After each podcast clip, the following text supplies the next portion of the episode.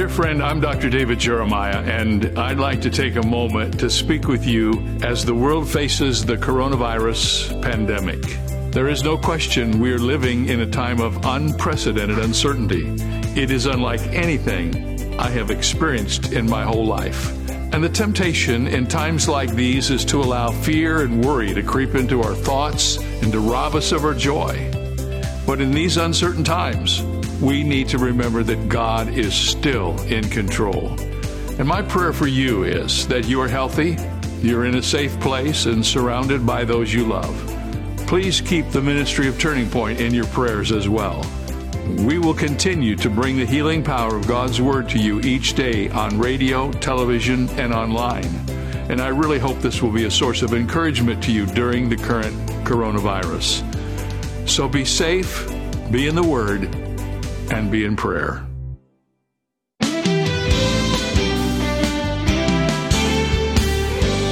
Few people in history ever suffered as much hardship and loss as Job. What did he learn from it all?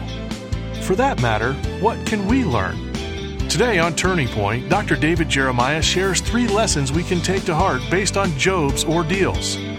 Lessons to help us endure and overcome our own times of hardship. With the conclusion of his message, When Trials Become Our Teacher, here's David. Hey, I can't tell you how important it is that we um, learn from this passage today. One thing I'm sure of, and I'm sure many of you are now very confident about this too, and that is nobody gets from the cradle to the grave without going through trouble. I mean, we all experience our times, and right now with COVID 19, everybody's kind of on the same page. And the question isn't why is this happening? That might be an interesting discussion for for a half hour. But the real question is, what is God trying to teach us during this time and what should we be learning? I remember when I came away from my experiences with cancer several years ago, I sort of had this prayer in my heart Lord, help me to learn everything that I'm supposed to learn because I don't want to take a refresher course. Um, I think most of us feel that way. So when trials become our teacher, that's when we really learn important lessons. We'll get back to our study of Job chapter 2 in just a moment, but first, I want to tell you about a book that is very exciting to me. It's written by Rob Morgan and it's called God Works All Things Together for Your Good. On the back cover of this book, there's an endorsement by Dr. Jeremiah Johnston. That's not me, that's another Jeremiah, Dr. Jeremiah Johnston. And in this endorsement, here's what he said. In this landmark book, speaker and author Robert J. Morgan sheds new light on an old promise, and when you grasp the power of the 28 words of this verse, you'll never look at it the same way again. And I wrote an endorsement for the book, and this is what I said. God works all things together for your good as a brand new treatment of an old and enduring verse. After you have finished reading this book, put it where you can find it. If you don't need it, somebody you love will. This book is our way of saying thank you for your gift to Turning Point during the month of February. We exist on the free will offerings and gifts of our listeners. That's the way we think it should be. And uh, we are so grateful for your faithfulness, not just now, but over the years and now into 2021. And we want to encourage you to be involved with us that way.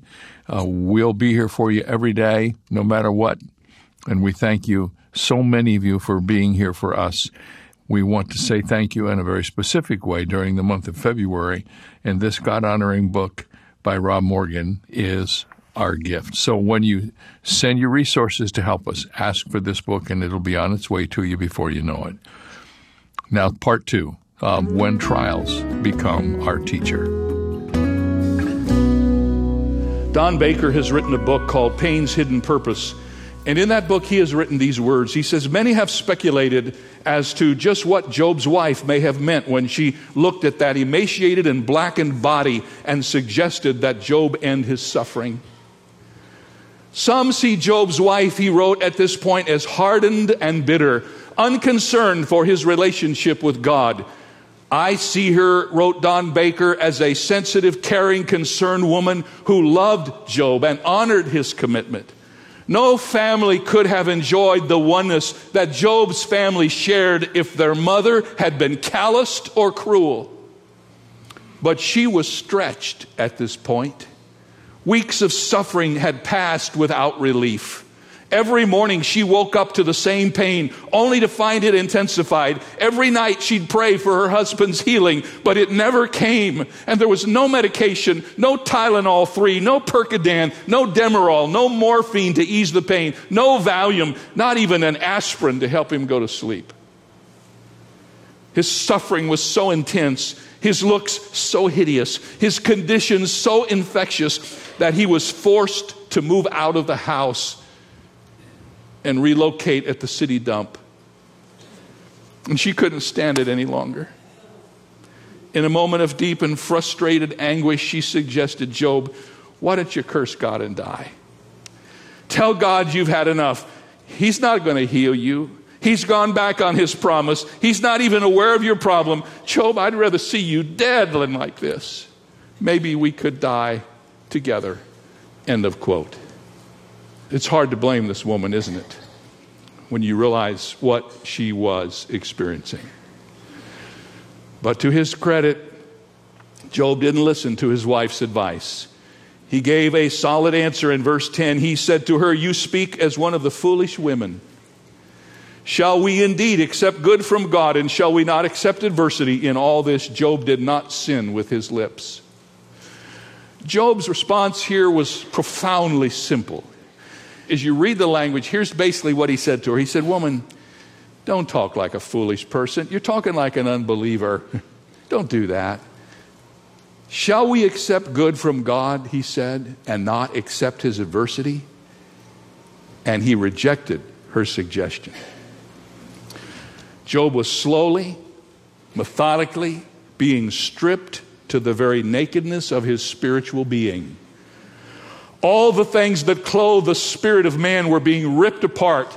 All that man leans upon for help and strength was taken from him until we now see this man left alone, a soul that was forced to stand naked in the universe of God. All the props removed. I want to stop for just a moment and put a little counsel in here, if I might.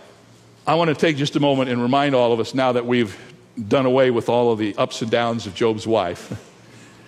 And just say to the wives here don't ever, ever underestimate your importance to your husband. Don't ever think your words of affirmation are less important than others. I promise you, your husband cares more about what you say than what anybody else on the earth says. And especially when you're going through times that are stressful and difficult, He needs you, and without you, He probably won't make it. Sometimes when difficulty comes, couples have a tendency to pull apart. But if you read the scripture and follow God's way, you will know that when difficulty comes, godly couples come together and they face the trauma and difficulties of life as a team and they go through and come out victorious. I remember reading about a time when Martin Luther was going through a very difficult time in his life. He was being criticized by everybody and he was overwhelmed, and like sometimes happens, he got really depressed. His wife realized how serious things had become for Martin, and she decided that she would do something to help him come out of his depression. So she put on a black dress and began to express herself like as if she was in mourning. She went about her duties in the house with a terrible look of sorrow on her face. And Luther was startled by her appearance and he said to her, Who died? She said, Oh, God did. God died? What in the world do you mean, woman?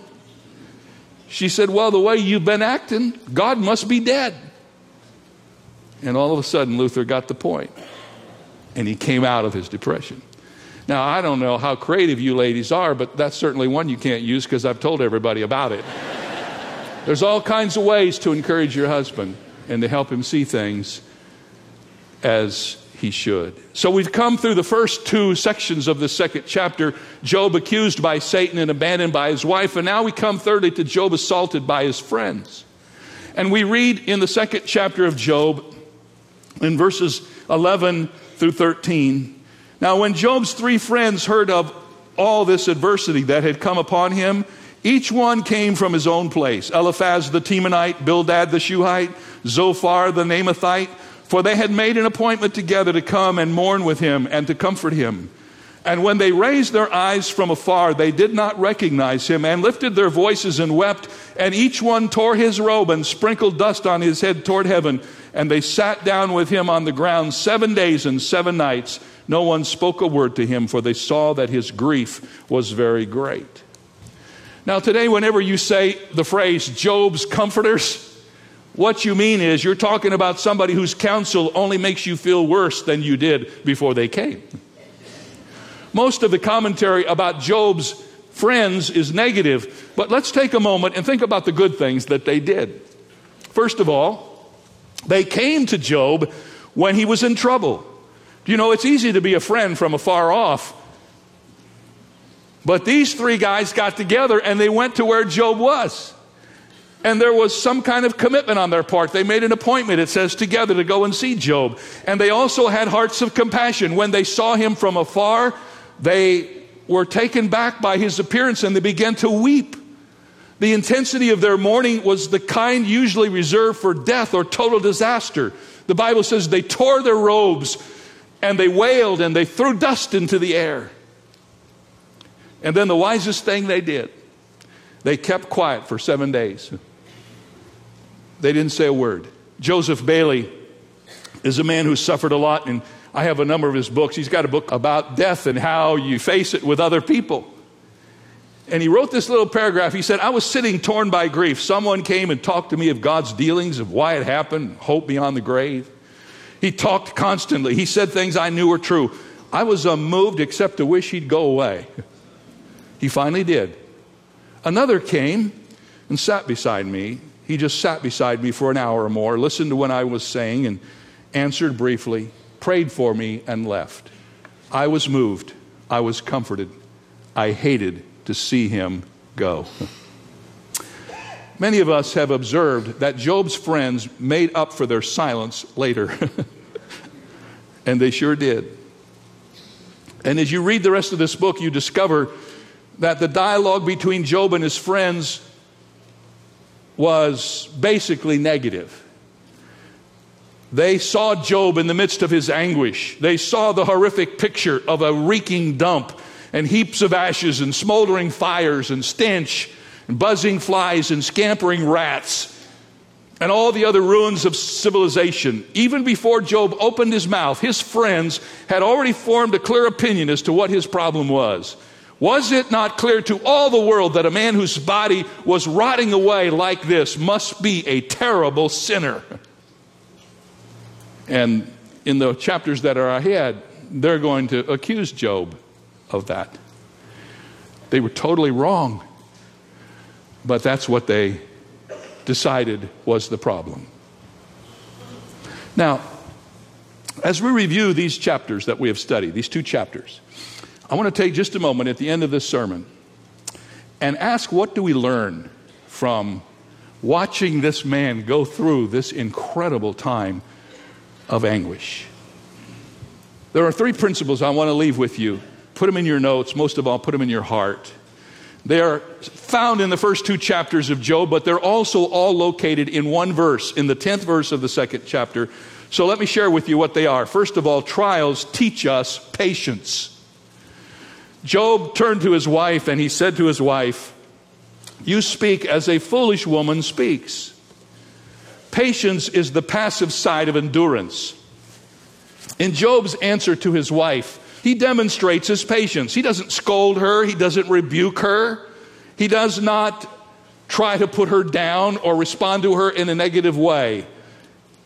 He reasons with her and he tries to help her see God through his eyes. In the only mention of Job in the New Testament, Almighty God gives us a clue as to God's purpose for Job's suffering. In James 5:11, you read these words, "Indeed we count them blessed who endure. You have heard of the perseverance of Job and seen the end intended by the Lord, that the Lord is very compassionate and merciful." This verse indicates that Satan's purpose was to try to get Job to be impatient and to give up. Job became impatient with himself. Later on, he becomes a little impatient with his critical friends, but he never lost faith in his God. Though he did not know what God was doing, he did not know what he could do about what God was doing, he did know that he could trust God. In essence, especially to his wife, Job mirrored the compassion and the mercy of his God. How many of you know that when you're going through tough times, one of the things you really need more than anything else is patience? When you're under pressure and you feel the weight of the pressure, if you're not careful, you're flying off in every direction and you're ending up acting in a way that you don't normally act. By the way, did you know that the only way you can learn patience is through going through trials? I didn't make that up. Over in the book of James, chapter 1, verses 2 and 3, it says it just as clearly as it can be said. Listen to this. My brethren, count it all joy when you fall into various trials, knowing that the testing of your faith produces patience. So here's some advice from your pastor. Don't pray for patience because if you do, you will get tribulation. That's how God gives patience to his people. Secondly, trials not only teach us to be patient, but they teach us perspective. In Job chapter 2 and verse 10, Job says to his wife, Shall we indeed accept good from God and shall we not accept adversity? Job's perspective on God is clearly evidenced by this statement. When it comes to trials and to life itself, perspective is everything. Perspective is how you see something from your perspective. I read a story about a man who was scheduled to sing at a youth group meeting for high school students at his church. Before he left to go to the meeting, his four year old little girl tugged at his sleeve and said, Daddy, where are you going? He said, Well, I'm going to go sing for some kids at church, honey. She said, Can I come too? Sure, he said, You can come. So the man took his daughter to the youth group meeting, and they arrived, and the little girl looked around at the high school kids, and then she tugged at her father's sleeve and she said, Daddy, you said there are going to be kids here. Where are they? Her father looked around and pointed to the 30 or 40 high school students in the room. Just look, he said, there are kids all around you. The little girl put her hands on her hips and scowled, and she said, Daddy, those aren't kids, those are babysitters. it's perspective, isn't it? It's how you look at something. When you're a little kid, teenagers are babysitters. That's what they are. Job had perspective on his trials, and I love this section of Job's comments. He realized that he had been the recipient of many undeserved blessings from God. My friend Erwin Lutzer, right after 9 11, wrote a little book called Where Was God? And in this book, he tries to answer some of the arguments and the questions that were leveled at God about that terrible tragedy. If you're looking for a little perspective, listen to what he said. He said, Before we ask why so many people die in natural disasters, we should ask a different question Why are so many people, ourselves included, still living. We've learned that sunshine and crops are a sign of God's mercy. Yet, how many people give Him thanks for beautiful weather and the numerous benefits that nature regularly bestows upon this planet? And so the sun shines to warm us, and the rain falls to bless us, and the stars shine to remind us that God is not only in heaven, but also on earth to give us mercies we do not deserve. We should be grateful for the times when the earth is firm, when the tornadoes do not blow, when the floods do not come. The book of Lamentations describes the grief of Jeremiah and then says, Through the Lord's mercies we are not consumed, because his compassions fail not. They are new every morning. Great is your faithfulness. Lutzer goes on to say that life is a gift and God has the right to give it and to take it. We cannot approach this question with an attitude of entitlement, believing that we have the right to life, liberty, and happiness. We can pursue these things, but God is not obligated to give us the blessings He graciously chooses to send our way. Often, he said, the same people who ask where God was following a disaster thanklessly refuse to worship and honor Him for the years of peace and calmness in their life. They disregard God in good times, and yet they think He's obligated to provide help when bad times come. They believe the God they dishonor when they are well should heal them when they are sick. The God they ignore when they are wealthy should rescue them from impending poverty, and the God they refuse to worship when the earth is still should rescue them when it begins to shake. we must admit that God owes us nothing, said Lutzer. Before we charge God with not caring, we must thank Him for those times when His care was very evident to us. We are ever surrounded by undeserved blessings. Even in His silence, God blesses us. And that's what Job said to his wife. He said, Honey, yeah, these are tough times, but we've had a lot of good times. And shall we not accept good and bad equally? Do we get a pass on all the difficult things? No, no. Job teaches us patience and he teaches us perspective. The book of Job teaches us that when things are good, we can praise God. When things are tough, we can praise Him because God is good. He never changes. And He is worthy of our trust no matter what is happening. Finally, trials teach us persistence. The Bible says in all this, Job did not sin with his lips. Job proves that it is possible to worship God in difficult times, even if God chooses not to explain to us what's going on. Calvin Miller says having answers is not essential to living. What is essential is the sense of God's presence during dark seasons of our questioning. Our need for specific answers is dissolved in the greater issue of the lordship of Christ over all the universe, those that have answers and those that don't. Anna and Horatio Spafford returned home to Chicago after the terrible tragedy in the mid Atlantic. And they had a second family. First a daughter, finally a son, and then one more daughter. But sorrow was no stranger to their home as a scarlet fever epidemic claimed their youngest son. So in 1881, the Spaffords left America to begin a new life in Jerusalem, which was then part of the Ottoman Empire. They rented a house in the old city section of Jerusalem, determined to live there as the early Christian church did centuries before them. Within a year of their arrival in Jerusalem, the family had become widely known for their love and their service to the needy in Jerusalem and for their firm belief in the teachings of the Bible.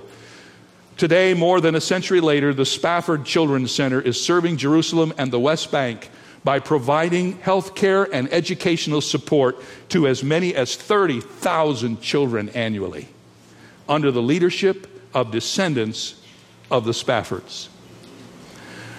And I know that because I've been there and I've had lunch in their home. And I met their 93 year old granddaughter who continues the work that was forged in the life of the Spaffords because of the terrible, unthinkable tragedy they experienced in their family. Anna and Horatio Spafford suffered severe things in their faith, but they allowed themselves to learn through their testing and to use their pain and their suffering to bless others and further the gospel of Christ. One writer said of them, They came to Jerusalem to do good, and they stayed to do well. and I could only hope that for any of us who might be going through difficulty and facing the uncertainties and unexplainable things of life, that we would understand that during these days we have a choice we can get bitter or we can get better. It's all up to us. You can't change the circumstances. You don't have the power to do that, but you are in charge of your response to them. And what Job teaches us more than anything else is this that the circumstances of life do not have to alter our commitment and our faith in Almighty God. Job stood in the midst of it all with everything that was dear to him falling apart. And the Bible says he blessed God. And so can we. And so can we. And as you know, the Bible also says in all of this, Job did not sin against God with his lips. He did not curse God. He held on to his faith, and ultimately, God restored to him what he had lost and also uh, confirmed his relationship with him. And now we have that story. I'm reminded again think I shared this with you when we began the study of Job that it's the oldest book in the Bible. It's the book first written in the Bible, not Genesis, Job. And isn't it interesting that in the first book of the Bible, God gave us this expose of difficulty and trouble to help us because He knew we would experience such. Well, tomorrow we're going to turn back to the Psalms, and one of the most poignant Psalms, in my estimation, is this Psalm um, 142, where we have David's prayer from a cave. Every time I read the title of this psalm, I can almost hear the echo in my ears. I hope you'll join us for the next step in our Making Sense of It All series. We'll spend two days in the cave with David, extracting the lessons that will help us go on in our faith. Please join us then. I'm David Jeremiah. Thanks for listening.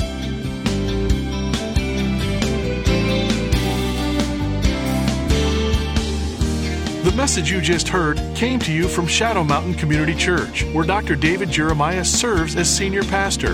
How is God using Turning Point in your life?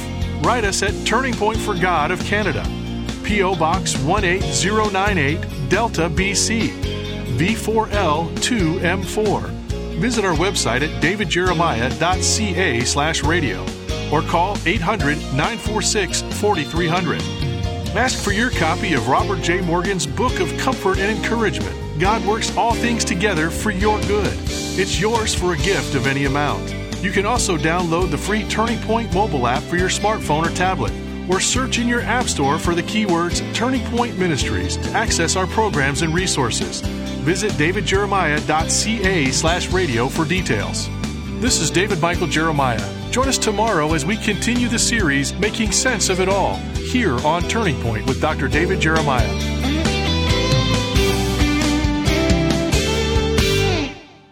Thank you for your prayers and support of Turning Point.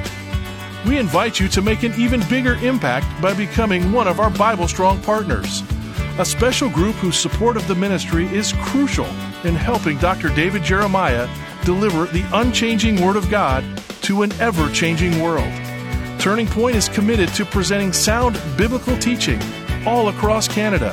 And when you stand with us in partnership, we also commit to you to provide you with empowering resources to keep you Bible strong. When you set up your online account at davidjeremiah.ca slash Bible Strong, you will have instant access to Dr. Jeremiah's topical living library audio messages and his companion booklets, exclusive club resources, and our quarterly Influencing Your World newsletter. You can also purchase additional study guides at a 50% discount for personal or small group studies with our convenient one click checkout.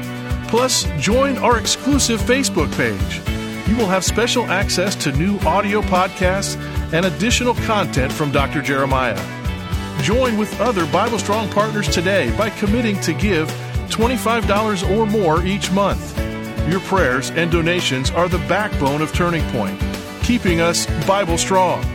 For more information or to join, visit our website today at davidjeremiah.ca slash Bible Strong.